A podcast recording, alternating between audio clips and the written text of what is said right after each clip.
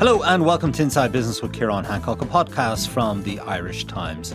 Later in the show, I'll be joined by Kieran Lucid, the millionaire Kerry entrepreneur, who'll be telling me about his vision for an all island football league. How will it work?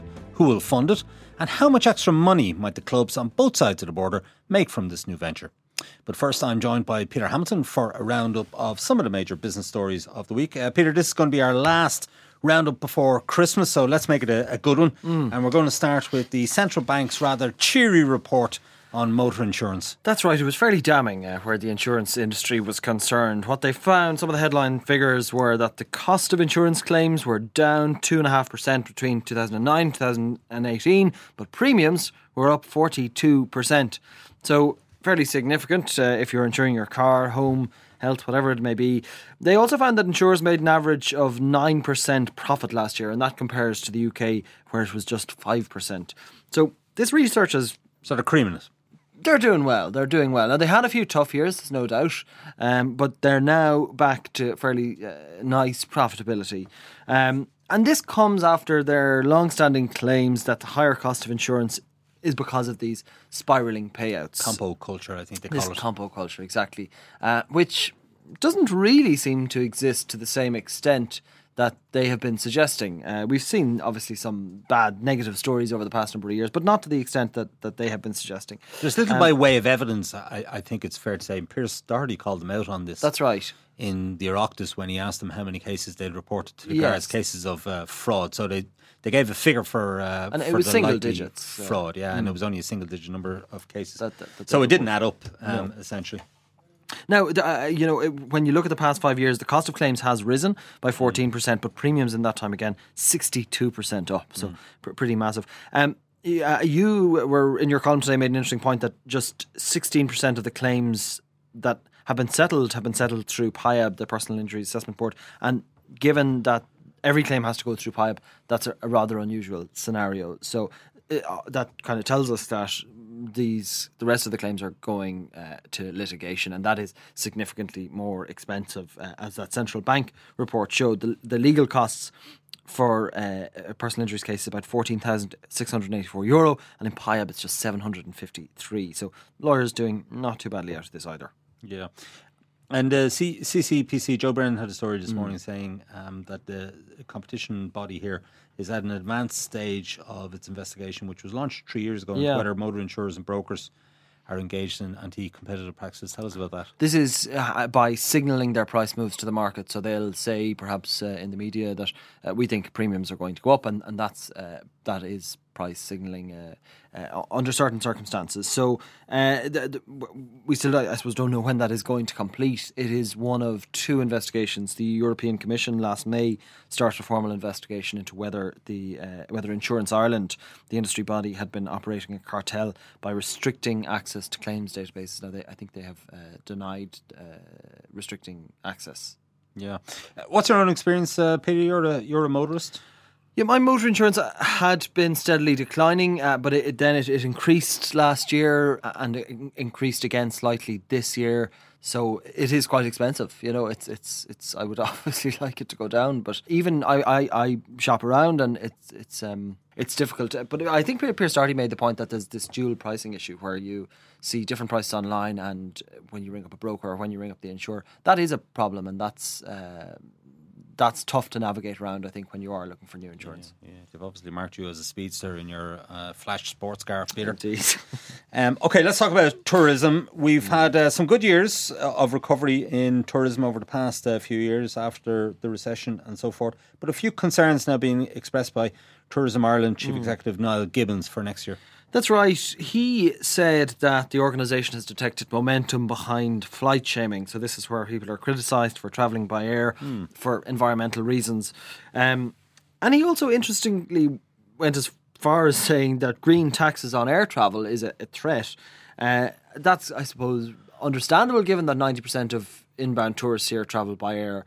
But it was interesting that he went so far as to say that because that seems to be what's on the horizon from a Europe on a, on a European level um, that there will be some variety of uh, air tax travel tax, such. yeah, on, on air travel. So, but it, he said he was concerned over the impact of, of flight shaming. He's so. particularly concerned about uh, the German market, which is a very important mm. market for us. And obviously, Germans have the option of hopping on a train or going in their car and visiting other countries rather than getting on a plane to Ireland. They, they have great accessibility, and when it comes to uh, ferries here, we, we aren't terribly developed in that sphere. It's ferries to the UK and France and and Spain in the summer, and that's about the height of height of it. So I suppose the ferry companies obviously do all right on those routes, but we haven't really developed that mm. uh, because all of our emphasis has been going into air travel. And and look, Dublin Airport has fantastic figures uh, this year. Rec- another record year it will be uh, by the looks of things. But um, yeah, tourism on 30, the whole, 32 just, million in the last yeah. in the past twelve months. Um, uh, uh Brexit, obviously, uh, a potential negative there. We've seen the mm. number of visitors from Britain going down steadily over the last uh, wee while because of the decline in sterling against the, the value of euro. Mm. Although sterling got a bit of a bounce from the Boris election mm. win. So who knows where that where that's going to go? But Britain's a very important market. It's the single largest chunk of tourists who come here come mm. from Britain. It is, and, and they tend to stay, I think, for about a week, so that they're, they're significant in that sense as well. Uh, and they tend to move out of Dublin, which is obviously important for the, the rural economy. So uh, the figures overall seem to look like they're just going to rise about one percent this year. Not great growth, but still, uh, you know, our numbers are still solid. Um, there was a shred of good news this week, it should be mm. said, for the industry. Um, this morning, uh, the Minister for uh, B- uh, Business, Heather Humphreys, said that all chef grades are eligible for employment permit. Now, up to now, commis chefs couldn't be employed here, and there was a cap on the number of chefs from outside of the European Union of 610 across the sector. So that has now been removed. Uh, and Fáilte Ireland said that'll very much help alleviate the skills shortage in the sector. Like employment numbers are, are expected to jump quite significantly um, almost to double to 310,000 by 2025. So this, for the sector at least, is uh, a shred of positivity. Yeah, sure. Okay, all right. Back to aviation, and Boeing has decided to hold production of this uh, 737 MAX jet that it's had so many problems with. Hmm. Uh, bad news for Ryanair. Yeah, it is. I mean, they had been hoping for summer growth on the back of their uh, enhanced fleet, so they've now had to pull back on some of that. Ryanair is one of the bigger customers of this Max jet. They have orders for 135 and options for 75 more. So, look, I mean, it has been well flagged at this point. Uh, they, they well, at least they've said that that they they they are uh, slightly concerned about summer growth. So, not hugely surprising. But the fact that Boeing has uh, has cut um, production altogether has been a concern for some of the aviation lessors. And there was one, uh, Timaero Ireland, which has, is suing Boeing now in Chicago to void contracts for 22 jets, and they want 166 million euro in damages. So this is an, uh, uh, I suppose, a step change in. Mm. What's happening in the Boeing saga? And still no clarity as to when regulators might give the approval again, no, the green light for the Max to begin flying again? No, it had been flagged as perhaps January, but that that date seems to have, seems it's likely that that date will come and go. Um, we don't know when it's going to be approved. Look, the fact that they've stopped construction or stopped um, production. stopped production would mm. suggest that uh, they don't think it's coming anytime soon. All right, Peter. Would you, would you be happy to fly in a Max, one of the first Maxes up in the air once once they do get clearance? I would imagine the first one will be the safest jet ever produced. So the first one I'll go on. Maybe uh, after that, you want you to wear. I'll question it. All right, okay. All right, Peter, uh, we'll leave it there. Happy Christmas to you. Thanks, Kieran. We're going to take a short break now. When we return, I'll be talking to Kieran Lucid, the millionaire Kerry entrepreneur, who'll be telling me about his vision for an all Ireland football league.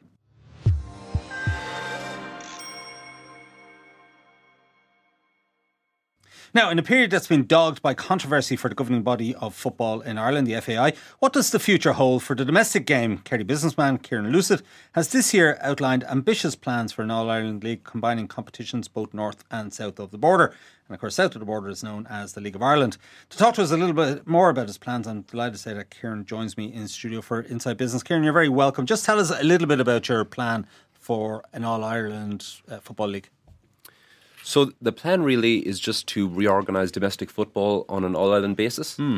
So as you know, we have teams in the Republic and Derry forming the League of Ireland, and then the, the rest of the teams in Northern Ireland in the Irish League, as it's called. So it's our view, my view, that it's a very small population to sustain two professional leagues or, or near professional leagues, and it makes financial sense, football sense to merge them together um, and do it in such a way to preserve the independence of the, the national sides and the associations and the national. So we'd have a combined North and South league, but on the international front, Northern Ireland and the Republic of Ireland continue to do their own thing. Absolutely, absolutely. The, the, the Northern Irish team, for example, are are how do you say it, it's, it's sacrosanct. The Northern Irish fans have no desire, from what I've experienced speaking to them, to dissolve their national team, to lose that identity that the Northern Irish football team has gives them.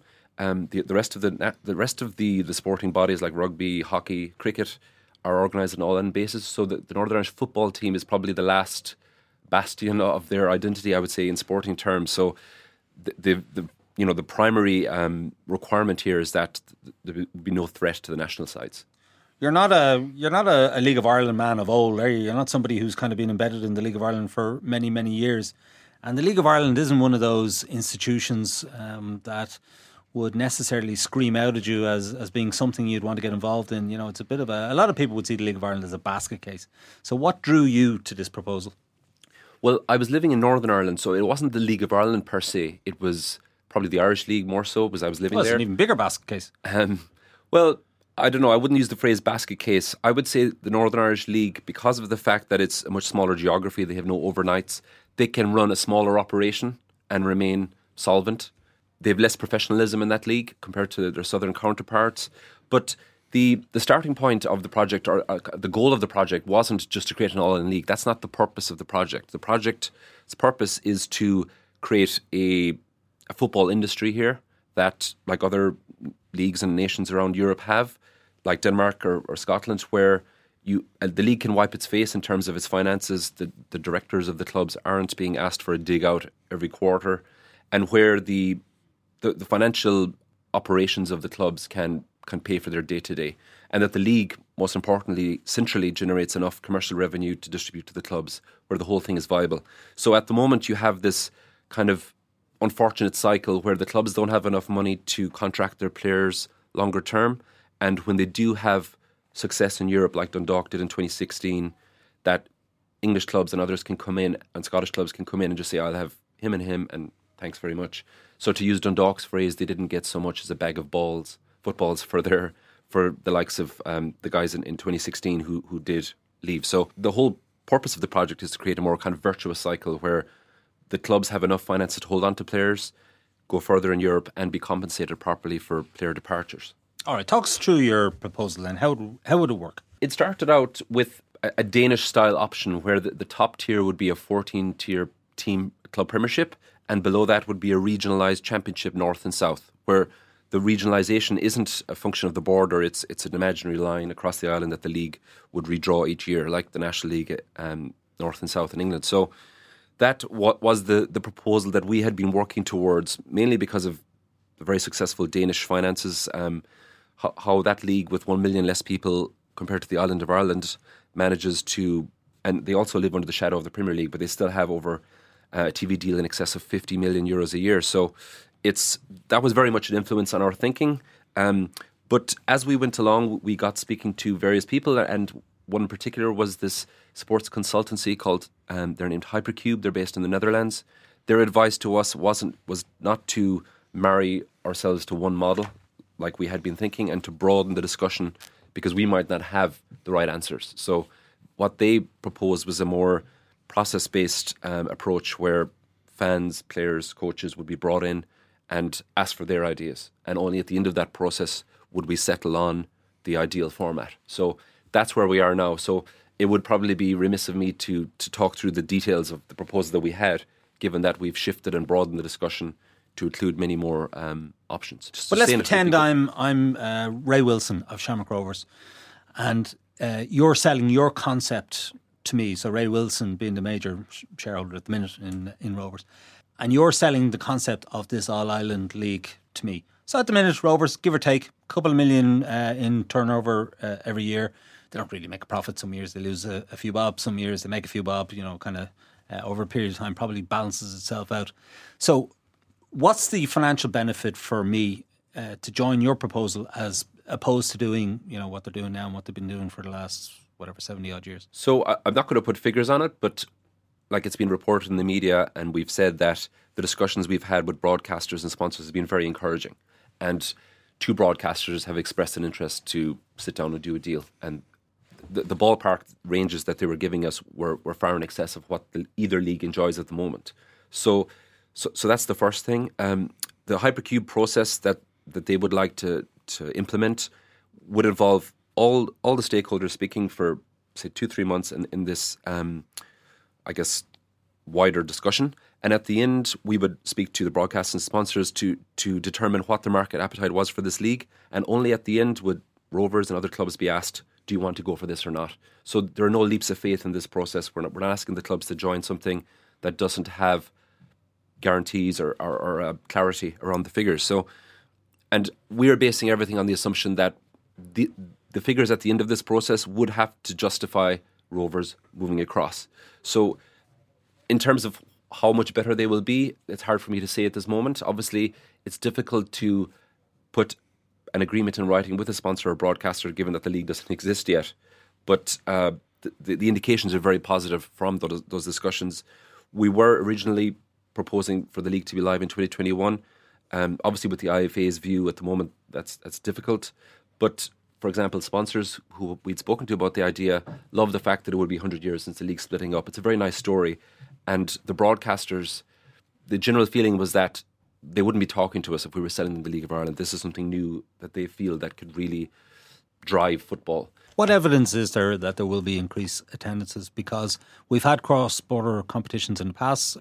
More recently, the uh, Cup, and we've had this um, Unite for Ireland uh, sort of one off um, between Dundalk and uh, and Linfield uh, more recently. But the Setanta Cup had multiple teams and was group based, and it went on over a, a, sort of a long period during the season. Um, and there really was very little evidence of uh, of increased attendances at those matches, and particularly the finals. I was at a couple of the finals, and attendances were pretty poor. I, would say that the early years of the Setanta Cup were were better. Um, I think most people north and south of the border who've been at the game said it was something new and exciting. The, there was a real buzz around the games. I don't think an All Ireland League is a silver bullet that will solve all the problems of Irish or Irish football, north and south. And we've said all along that one part of it is, is government investment, and I think the government has a huge role to play in bringing these stadia up to, up to standard. Because at the start of this process, I brought a group of friends. Um, they would be Tipp hurling fans, and we we went down to Richmond Park for the first game of the season at home to Cork. And the guys after it were like, "Look, this is not for us. Like, it was raining on top of us. We were behind the goal, slipping on mud. The bathrooms were in very poor shape. So, like, the league is not going to hold on to this newly won fans for very long if the grounds aren't fit for purpose. So, mm. it's it's a two pronged approach. But I do think the All Ireland League taps into something that would bring that latent football support that doesn't normally go to the League of Ireland would get their attention at least for a while. You mentioned Denmark earlier. Denmark doesn't have a GAA. Uh, Ireland's extraordinary in that um, sense, in that we have this indigenous sport, which is huge, and it's a very much a community base. It's in practically every parish on the island, yep. whether it's north or south.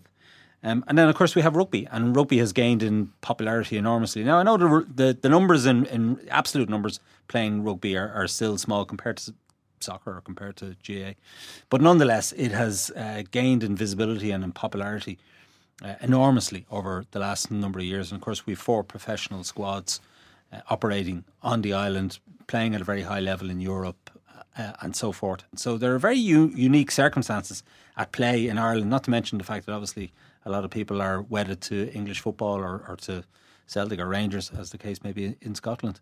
There are very unique circumstances at play here in Ireland, and it's going to be very, very difficult to overcome them. I, I totally agree. I, I think running a professional club, north or south, in football is one of the most difficult tasks in Western European sport, and I don't think that's hyperbole. Just because of what you said, you have this perfect storm of this brilliant indigenous product in the GAA that enjoys the the political support and the, the local community support that football would otherwise enjoy probably in other countries. So that's a huge challenge, and I think rugby obviously is is is has gone on leaps and bounds so as well. So but I think that's all the more reason to consolidate the two leagues and have a bigger league that has a better chance of being sustainable. Now, what reaction have you had from the clubs, particularly north of the border? It might be an easier sell down here. The clubs north of the border have been fantastic. Um, I spoke at uh, Crusaders the week before last. To their credit, they give me a, a really good reception. Um, they're very open minded. Most people in Northern Ireland can perfectly uh, compartmentalize their politics from their football they're rational enough to realise that something needs to change in football for them also. And I would say that, you know, Northern Ireland, um, were it not for Michael O'Neill, or when he does leave, what will their future hold? So I think they recognise they need to secure the player pathway. And some of these clubs, like Linfield, I was at the opening game of the season. They had fifteen hundred people 1550, I think, at their first game at home in, in an 18,000 seater stadium. So they would, of course, benefit from bigger games. So the clubs have been have been hugely positive, I would say. Apart from a few clubs, um, the vast majority of them have been very supportive and willing to engage in this process that, that we're proposing. Okay, so that's the clubs. What about the associations? We know that the FAI is in a complete state of flux. So I'm suspecting that uh, right at the minute, anyway, this isn't really high on their agenda. But the IFA have kind of made it very clear that they don't support this proposal. So we spoke to the IFA, um, and we we went to them with what we'll call the Danish style option that we had fleshed out in, in real detail. Uh, since since that meeting, we've broadened the discussion to include other options, including a Setanta Cup style tournament, which I think, even though I don't personally think that it will it will be sufficient to transform the game, it's still we still have to keep it on the table. Maybe that's the only option that the clubs will go for. But a third option is a split season approach, where the first half of the season, the clubs would play home and away as they do now. UEFA places would be sorted, and then in the second half of the season, they would move to an All Ireland League. Now, that would have the benefit um, over the Setanta Cup style tournament of not being a fourth competition that the clubs are having to weave into their calendar, which was one of the challenges of the Setanta Cup. This would be their bread and butter league for the second half of the year at least. Since the IFA have come out against it, we've broadened that discussion, and our hope would be at the end of Hypercube's process when they've ran all their models based on the data that we're gathering from the clubs, that we could go back to the IFA with evidence based um, solutions to their concerns. Uh, what about the FAI then? They're, they're very very open to the project. I th- I've spoken to some of the current board members also, and I think I think there's support for the idea. I think the main the main challenge at the moment is the IFA's concerns around it, but the, the FAI have, have been open and mm. supportive. I would say. Did you meet John Delaney? Did you get to talk to him? I've never it? met John Delaney. No, I, I, I did. I, th- I, did reach out to him once or twice, and I was put in touch then with Fran Gavin when when I originally uh, thought of this idea, but I never had uh, the opportunity to meet him. No. Right.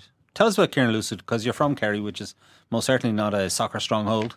No League of Ireland team. Uh, I don't think anybody from Kerry's ever been capped at senior level for the Republic of Ireland. I, I think Andy. Townsend's grandmother was from Kerry. That, is that right? that was our biggest contribution to Irish football that I, I know. But uh, yeah, it, it's it's a bit of a black spot in, in League of Ireland coverage, shall we say? But no, I, am a huge football fan. I was a United fan since I was seven or so, um, and then I moved to England, and it's when I moved back to the north that I think I maybe it was because Man United their their fortunes were declining, but I just I started to, to, to become a little bit disillusioned with English soccer. Um, probably maybe because of the salaries, maybe because of the kind of mercenary nature. Even it's not just Irish representation, even so the class of '92. That, that was still a very beautiful thing. And when when you watch old footage and all interviews with, you know, Gary Neville and Nicky Butt, there's something very real about it.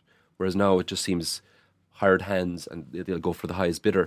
Um, now that's very preachy and, and kind of luddite of me, but I think the league here has has a chance. In, if, if you look at someone like Denmark, to be something still still very local. It's still majority local players, and that can be real engine for economic activity for the local community. So I came at it from a football, a love of football, as opposed to a love of the League of Ireland. And I think, you know, people said, you know, he, he's not a League of Ireland man. Can you know? Can he really be trusted? But I think coming from coming at it from a good place and from the outside isn't a bad thing. Sometimes the reception to the idea has been guardedly positive. I would say that people obviously want to see what we're about, and so the group that we've put together, we're a group of advocates. and we will never hope to make any money out of this. This is just a purely labour of love and I think you know it, it, could be very good for the game if, if it were to come about. So, what's the day job?